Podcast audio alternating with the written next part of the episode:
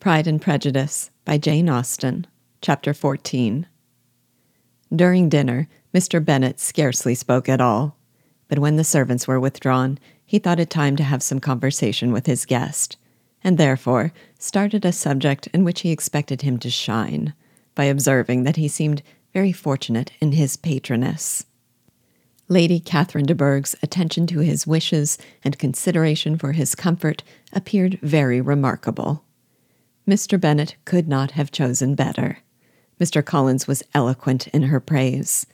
The subject elevated him to more than usual solemnity of manner, and with a most important aspect, he protested that he had never in his life witnessed such behavior in a person of rank, such affability and condescension as he had himself experienced from Lady Catherine. She had been graciously pleased to approve of both of the discourses which he had already had the honor of preaching before her. She had also asked him twice to dine at Rosings, and had sent for him only the Saturday before to make up her pool of quadrille in the evening. Lady Catherine was reckoned proud by many people he knew, but he had never seen anything but affability in her. She had always spoken to him as she would to any other gentleman, she made not the smallest objection to his joining in the society of the neighborhood, nor to his leaving the parish occasionally for a week or two to visit his relations. She had even condescended to advise him to marry as soon as he could, provided he chose with discretion, and had once paid him a visit in his humble parsonage, where she had perfectly approved all the alterations he had been making, and had even vouchsafed to suggest some herself, some shelves in the closet upstairs. That is all very proper and civil, I am sure, said Mrs. Bennet, and I dare say she is a very agreeable woman. It is a pity that great ladies in general are not more like her. Does she live near you, sir? The garden in which stands my humble abode is separated only by a lane from Rosings Park, her ladyship's residence. I think you said she was a widow, sir. Has she any family? She has only one daughter, the heiress of Rosings, and a very extensive property.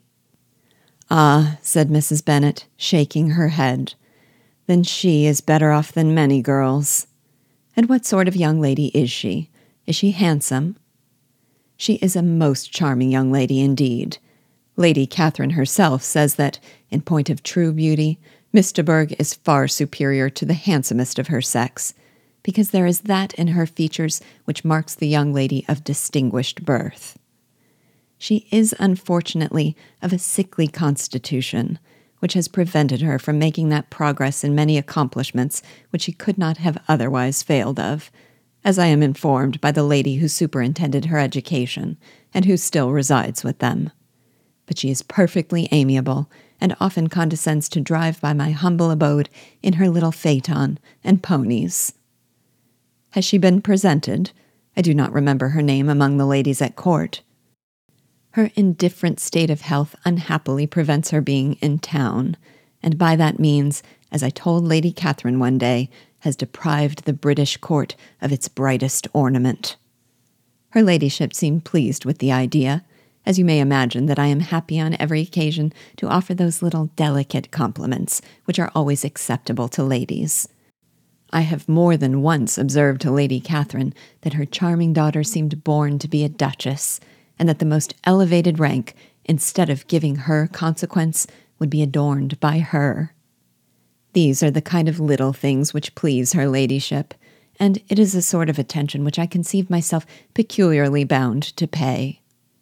You judge very properly, said Mr. Bennet, and it is happy for you that you possess the talent of flattering with delicacy. May I ask whether these pleasing attentions proceed from the impulse of the moment, or are they the result of previous study? They arise chiefly from what is passing at the time, and though I sometimes amuse myself with suggesting and arranging such little elegant compliments as may be adapted to ordinary occasions, I always wish to give them as unstudied an air as possible. Mr. Bennet's expectations were fully answered. His cousin was as absurd as he had hoped, and he listened to him with the keenest enjoyment maintaining at the same time the most resolute composure of countenance, and, except in an occasional glance at Elizabeth, requiring no partner in his pleasure. By tea time, however, the dose had been enough, and Mr. Bennet was glad to take his guest into the drawing room again, and when tea was over, glad to invite him to read aloud to the ladies. Mr. Collins readily assented, and a book was produced.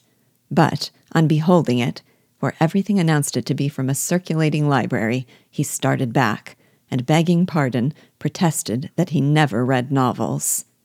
Kitty stared at him, and Lydia exclaimed.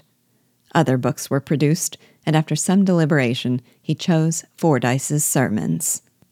Lydia gaped as he opened the volume, and before he had, with very monotonous solemnity, read three pages, she interrupted him with, Do you know, Mamma, that my Uncle Phillips talks of turning away Richard? And if he does, Colonel Forster will hire him. My aunt told me so herself on Saturday. I shall walk to Meryton tomorrow to hear more about it, and to ask when Mr. Denny comes back from town. Lydia was bid by her two eldest sisters to hold her tongue, but Mr. Collins, much offended, laid aside his book and said, I have often observed how little young ladies are interested by books of serious stamp, though written solely for their benefit. It amazes me, I confess, for certainly there can be nothing so advantageous to them as instruction. But I will no longer importune my young cousin. Then, turning to Mr. Bennet, he offered himself as his antagonist at backgammon. Mr. Bennet accepted the challenge, observing that he acted very wisely in leaving the girls to their own trifling amusements. Mrs. Bennet and her daughters apologized most civilly for Lydia's interruption, and promised that it should not occur again if he would resume his book.